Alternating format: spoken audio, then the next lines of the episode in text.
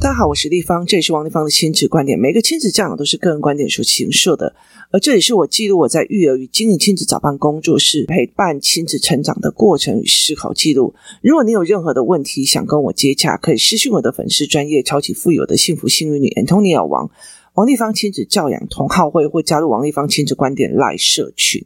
跟许多的父母一起聊天互动哦。我在很久以前哦，其实我曾经说过，我有是有在命理界就是参与过这样子哦。那所以，我有认识非常多的朋友。那我觉得有一次非常有趣的一个，有一个朋友他其实可以看得懂，就是呃别人身上有什么样的状况。那我我有时候会问他们这样子哦。后来有一次，他就在跟我说，就是我一个朋友，他就是去找他。那他就跟他讲说，哦，那个地方有白光，那我就听不懂白光是什么意思哦。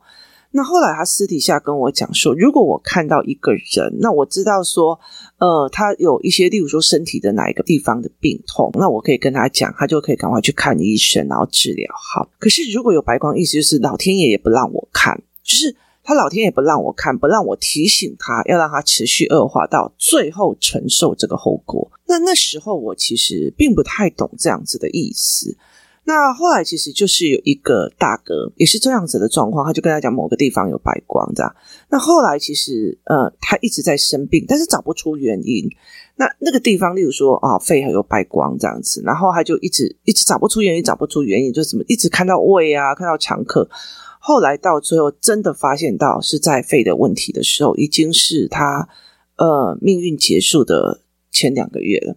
所以我那时候我就问他说：“那为什么那个时候不让你看？”他说：“那个本来就是应该他要去命中注定去承受的，所以还有个盲区哦。”这是他在命理界给我一个解释哦。但是这对我来讲是一种疑惑。那我这样子的事情，我就会一直想要去找出那个所谓的疑惑点，这样子哦。那后来其实，呃，我一直在这个地方想非常非常多。那有时候我，有时候我会在很多的事情里面去理解的这一件事情。例如说，你明明就是全部的人都知道那个男人在欺负这个女人，就是这个男人在外面已经呃找了好几个女朋友，全世界都知道，他的正宫不知道，就是。她的正宫完全不知道，说她的男朋友在背叛她。你说真的不知道吗？或者是假装不知道，或者真的是有盲点？再怎么样，她都看不到她真正的盲区。所以等她一结婚的时候才爆开来。所以我我们就会很奇怪一件事情：为什么全部的人都看得出来这个男生有毛病，就只有你看不出来？所以很多人就在讲说：“哎，把就给我拉把狗点哦。”那其实后来他们在讲说，像我这些朋友，他就会讲啊，那是他的命，就是老天爷一定要吸引他去还这个债，这样子。那我觉得这是一个非常命令跟玄学的说法，这样子哦。可是有很多时候，你又解释不了这件事情的原因，就是除了这个解释方法，你其实很难去解释他这样子的原因哦。那其实有很多的事情，像我跟我女儿讲说。你不要这样子准备这个功课，或者是这个功课这个老师说的方式不对，接下来方向是什么？他就觉得不是，我们老师就这样讲，我们老师比你知道，我们老师怎样怎样怎样。那他总是应该要在会考里面，然后叠了一次交，说哦，阿嬷，我觉得你知道。那叠了这一次交之后，我就会觉得说啊，或许老天爷就是要让他去那个学校，去遇到那些的某一些人，经历的某一些事，所以这些事情是命定的。可是在这整个过程里面，你是往上的还是往下，是一个思维哦。所以其实我后来其实开始很注意我自己思维上有没有盲点。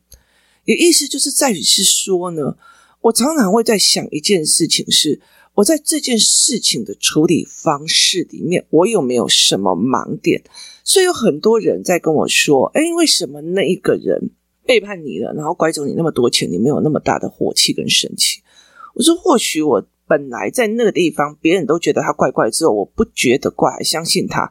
或许那是我自己的盲点哦，或许是老天爷要我学到某一些事情。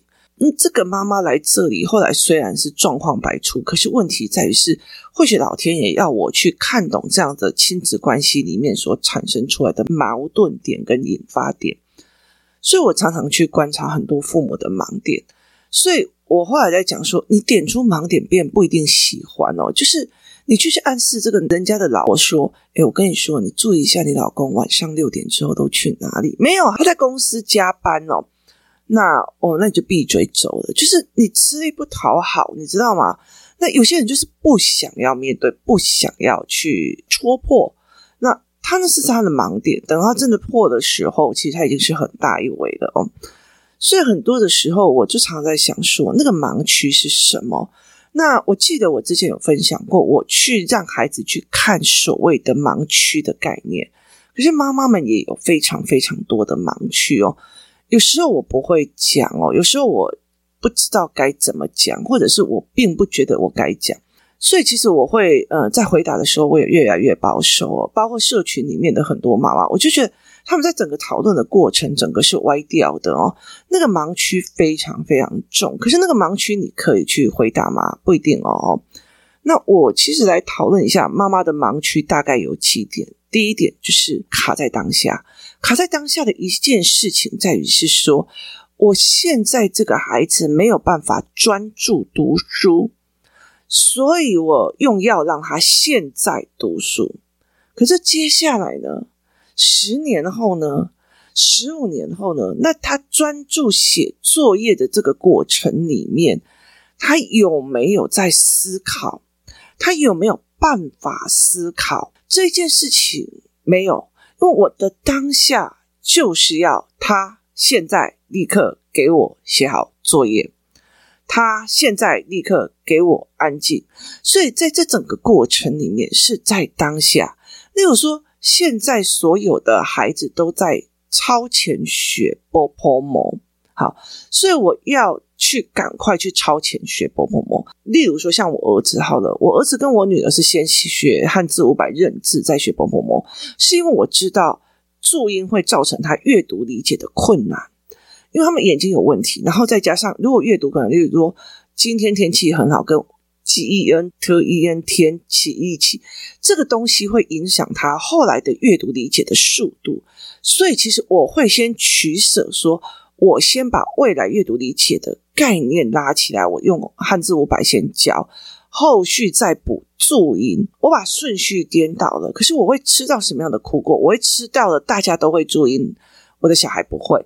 所以，当他入小学的时候，他的注音就是被刁到死的那一种哦。那我女儿整个会考，整个国中会考，国文只错一题，那一题叫注音。好，所以非常有趣的一件事情是在于是，你舍不舍得放。那你看的是当下还是未来跟以后？所以这整件事情有很多的时候是让我觉得非常有趣的，就是我卡在了当下，卡在了当下就是。一年级的时候，我就觉得哦，小孩就是应该要怎样啊，或者是那个英文老师的发音不齐全，那个发音那个可的音怎么不标准，那个什么的音怎么不标准哦？但是他没有去意识到孩子愿意乱讲这一件事情，而为了要表达而用尽了所有乱七八糟的英文单字，想要表达这件事情有多么的重要哦。所以很多时候是我会不会卡在这个当下的这个状况？哦，我觉得也那个压力很大，或者是呃，每一个人活的当下不一样。有些妈妈一直活在她国中三年级的当下，我那时候被霸凌，我那时候好辛苦，我那时候怎么样多辛苦，所以会决定了他小孩现在的教育选择。所以很多的东西，他是因为当下的问题，他只看到当下，当下所有的人都在学这个，当下所有人都在学那个，所以有很多的小孩，他其实在国小之前，他学了一堆东西哦。那后来到国中就一个个删，因为到最后国中的时候，他会没有这些东西，就是他会没有时间去学这些东西哦。所以后来到最后，他就一个个删，可是他不知道为什么，他会觉得反正我就是半途而废哦。所以在这整个过程里面，我觉得有一个很大的一个卡点是，我们活在当下。现在老师要写这个作业，照词你就照词做好，这篇文章你就是读完。但是问题是，这篇文章符不符合逻辑？哦，不好意思，我不知道。可是等到了你的小孩三十几岁，没有逻辑，别人骗了就走的时候，再把人改骗呢？所以后来我就觉得思维跟逻辑这件事情比写抄作业重要，所以我就会有那种比重跟权衡的思维哦。那像我的儿子，他其实是呃学习障碍，所以我会在很小的时候，在一直在整个三年级，我牺牲前面三年。然后他的作业都乱七八糟，什么都乱七八。我让他大鸣大放，一直讲，然后一直在协助他思维、自我反思自己的状况，然后慢慢自我修正哦。他是自我修正，我没有一直说指定他这个不行，那个不行哦。那慢慢自我修正到一个位置的时候，妈妈，我真的很想把字写好。那我们就一起来面对。为什么？因为你的必要性到了。那这个自我修正的能力。跟自我约束的能力，哪一个是我要的？我可以从一年级开始就逼他，这个要怎么做，那个要怎么做，一二三，然后养成习惯的自我，就是我告诉你就是这样子做，你没有办法其他的东西做，跟他 try 的任何的一种可能性，所有的可能性，自我修正到他要的那个东西哦。所以对我来讲，哪一个是我要的？我要他自我修正的那个问题哦。那很多的一个概念，包括说这个三年级到四年级的这个暑假，我没有让他大量的计算，可是我要让他知道加法到乘法到四则运算到那种所谓的分数，它是怎样的一个逻辑。所以我慢慢的弄了一个教案，乘法怎么来的？这个教案让他一样一样的去踹一样一样去踹然后告诉我，哦，原来妈妈这样子是这样一整套思维过来的。自我思考、跟分析、跟观察的能力哦，可是我就必须要在整个暑假就不要一直逼他说，来快点，这一章要三分钟之内写完，那一章要四分钟之内写完哦。那种所谓的快速答案是我不愿意的哦。所以在这整个过程里面，你怎么在当下？当下我的小孩算术速度是真的输人，可是当我快速的要给快速的答案的时候。我会不会遇到那像中高年级的孩子？立方，你这题答案到底是什么？说啊，说啊。那跟有很多的大人，其实有很多的大人，他会跟我讲：“哦，立方，我不知道怎么做教案，那你把教案做好给我，我只要照着做就好了。”那我怎么会愿意推这样子的老师呢？就是你自己没有对你的教案有一点点的想法归纳跟分析，可是你要我做好教案，你照图施作就好。所以对我来讲，这是一件非常。吊诡的一件事情哦，所以很多的人他会一直卡在那个当下，那个当下就是我现在就是要写完作业，我现在就是要算数要快，好，可是这中间后面牺牲的是什么？分析的是什么？其实完全都不重要哦。那我现在要他安静，我现在要做什么？那不是一个长久的。其实我觉得，我觉得我有时候。我常常很多的时候，在我身边的那些妈妈，她就会讲说：“这个妈妈卡在那个地方，地方你有方法。”我说：“我有方法，可是那要大量的下来陪，而且它它并不像药物一样，我叫你吃了以后你马上安静，而是一直一直在引导他的思维往前陪，而且这个东西就是你教完了以后，他建立了之后，他就再也不会变了，因为它是他的思考模组。”可是这中间其实要熬多少？工作室里面有非常多的妈妈，有一些妈妈她其实小孩的状况超差，还是被要求吃药，或者要被被判定说是某一种病症。可是后来慢慢调，慢慢调，慢慢调，他们现在都很知道自己要做什么，会思维，会跟你聊，会跟你做很多的事情。但是这个过程，为了避免说我是用短效的方式去处理。那你要用长效的方式去处理，你就是要下非常非常大的苦心哦。就好像是说，我现在不可能吃一颗药，我马上所有的英文字我都会看了，我都会读了，所有的英文书我就会读了。他是要每天这样子熬一遍英文，熬一遍英文，熬一遍英文，熬一遍英文，练起来的。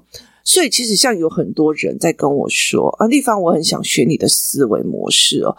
我常常跟他们讲一件事情，我是一个非常怪的人。我国小的时候，我自从我会看漫画之后，我那个时候我立志哦，把我们家前面就是我们家路口那边的一个漫画书店，全部的漫画读光光。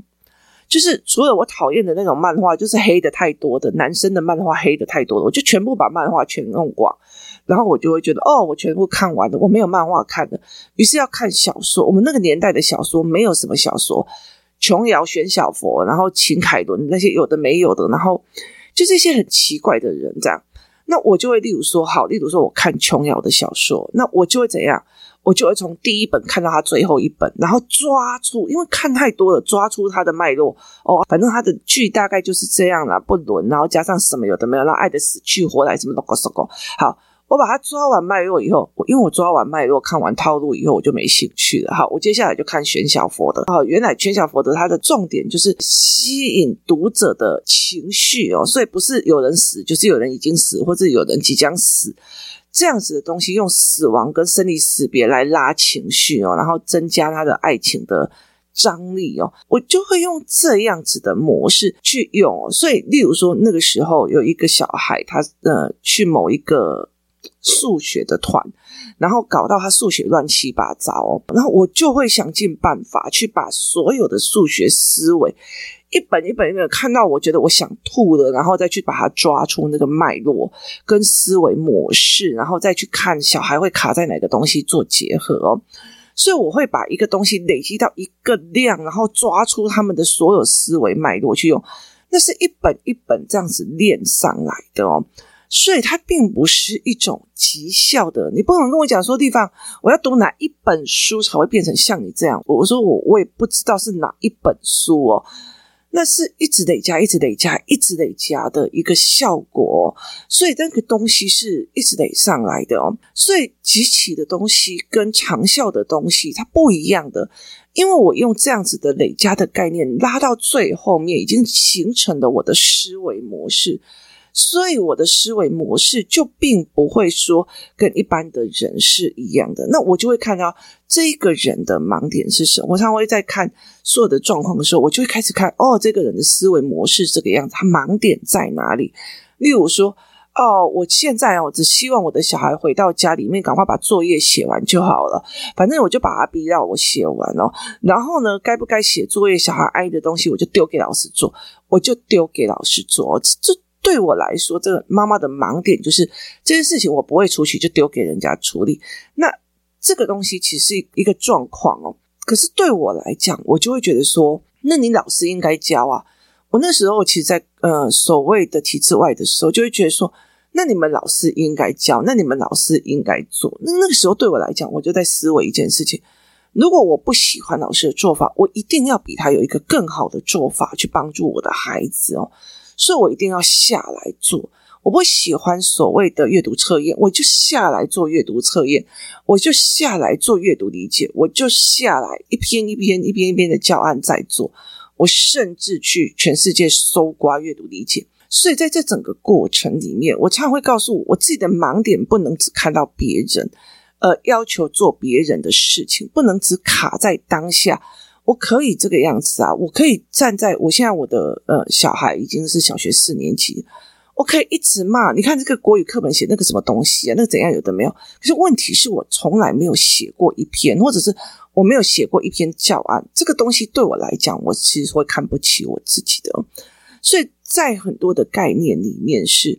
你很多事情是卡在当下去思考，卡在当下去用，等到你每一个当下遇到的问题，你都不会想到是之前的问题去造成的哦。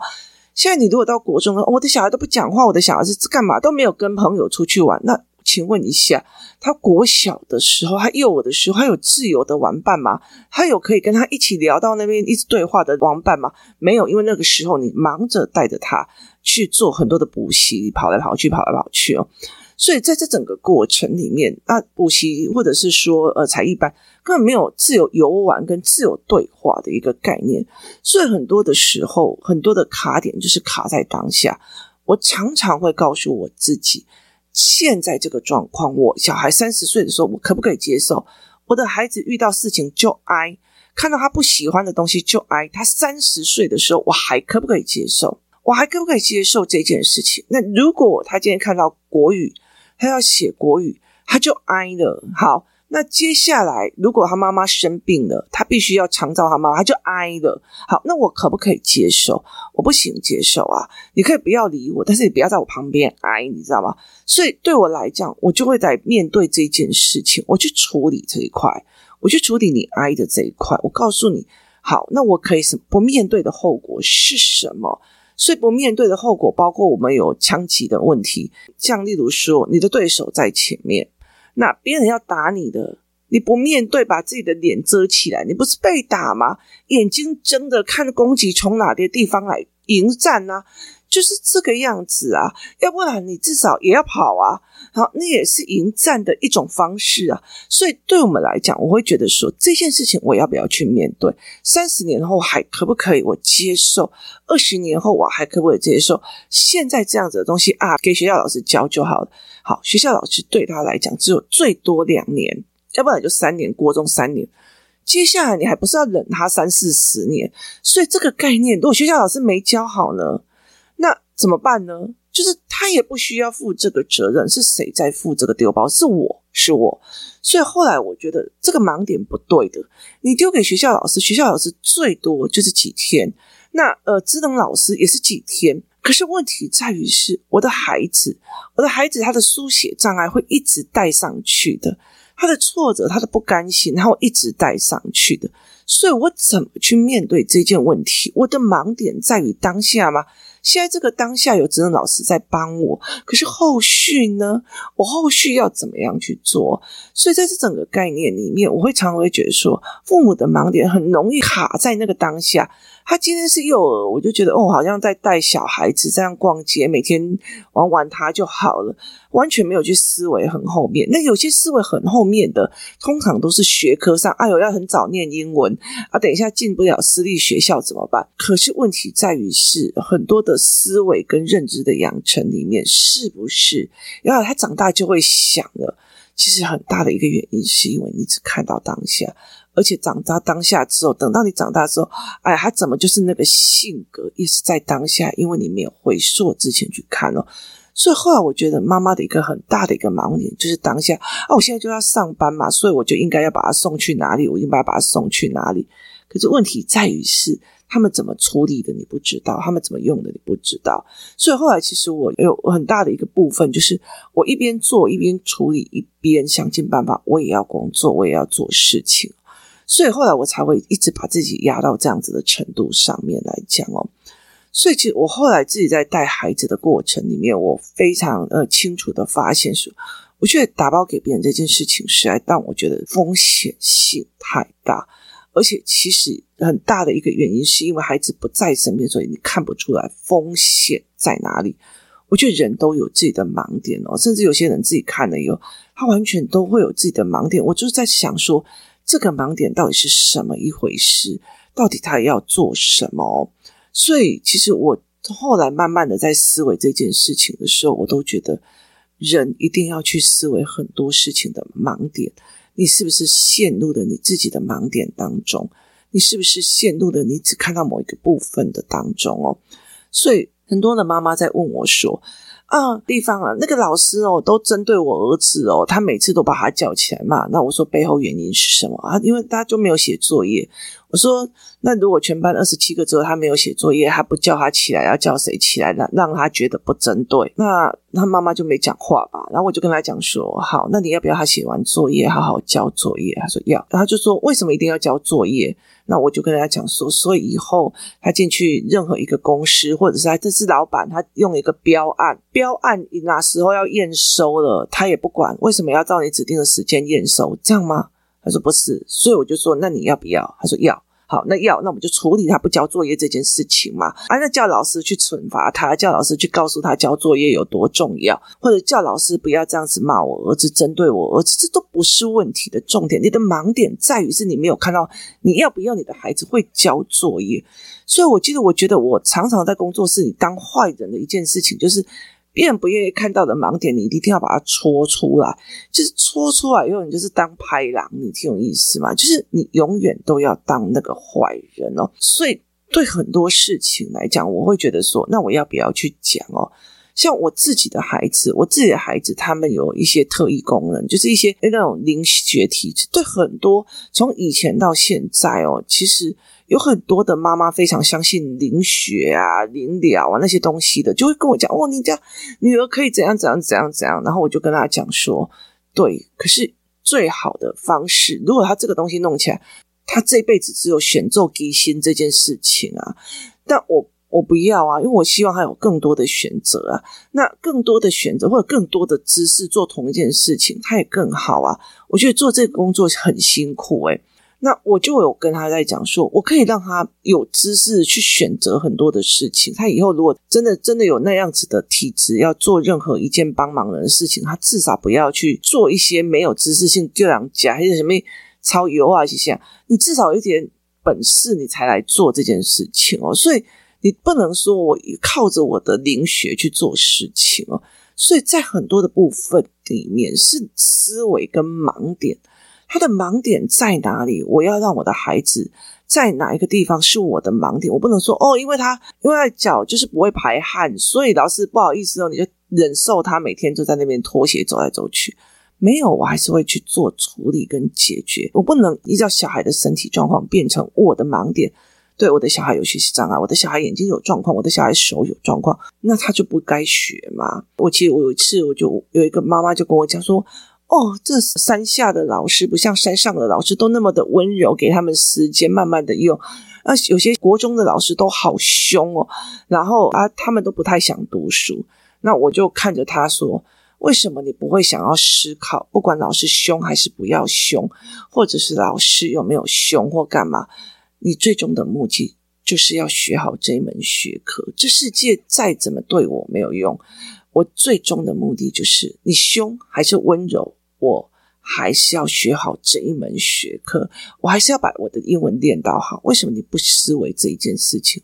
那妈妈忽然当下就这样子愣在那边，就说：“对，我怎么没有从头想过这个角度？你一直在抱怨这个学校老师很凶，这个学校老师要求很多，这个老师干嘛？